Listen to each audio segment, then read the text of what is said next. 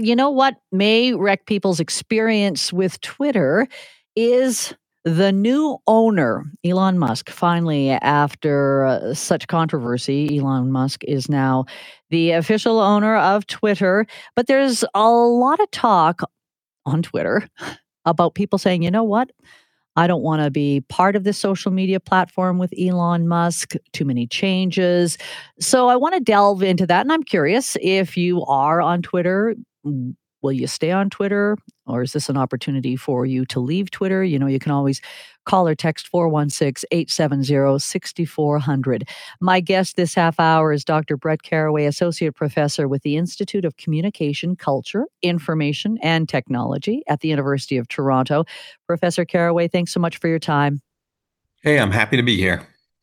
Uh, let's just remind our, listeners. I mean, this went on back and forth for the last number of weeks, if not months. But Elon Musk now owns Twitter. Can you just bring us up to speed of the the background to get to this point?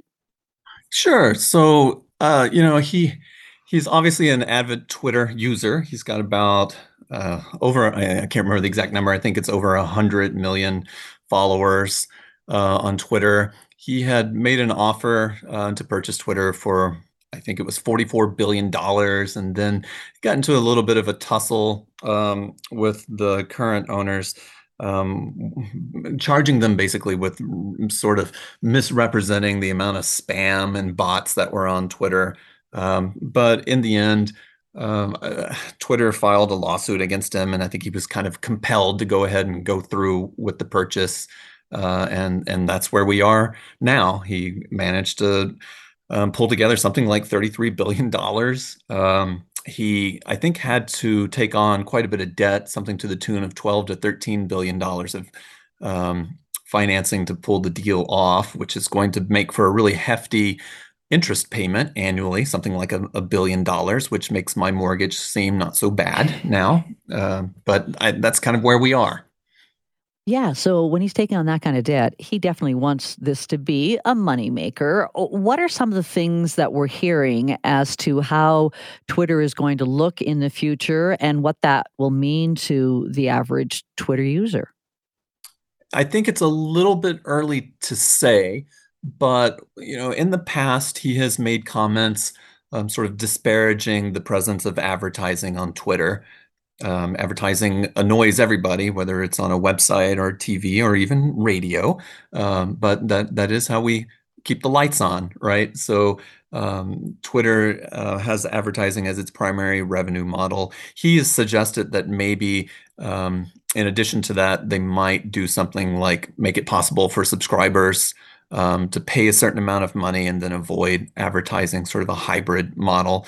Um, and I suspect that that may be something that he does uh, in the future. But you know, a lot of the trepidation or anxiety here is about what will happen to this sort of role or presence of civil discourse on Twitter, uh, because of course Elon Musk is a self-professed free speech absolutist. So. Uh, one of the things that he's been talking about is bringing back people who have been permanently banned and making this more of a safe harbor for all types of speech. And I pointed out the the financing part of this initially uh, because this is, of course, directly related to that.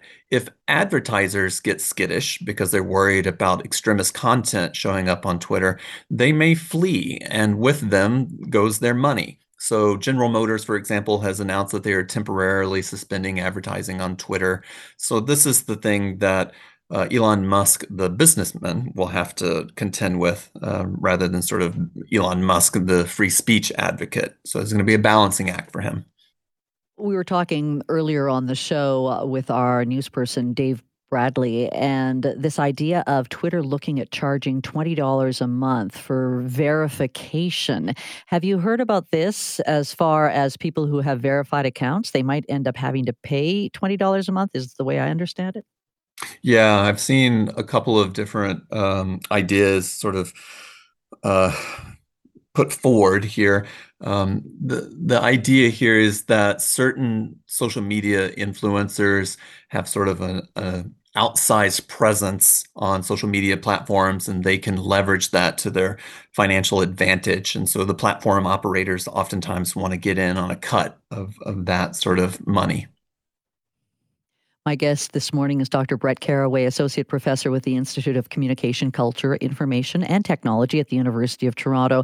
Brett, I've seen on Twitter a lot of people saying, you know what? I'm getting off it. I'm I'm leaving Twitter because of this. Do you think those are just empty threats or another chance to either get a lot of haters after them or a lot of clicks? I'm not sure.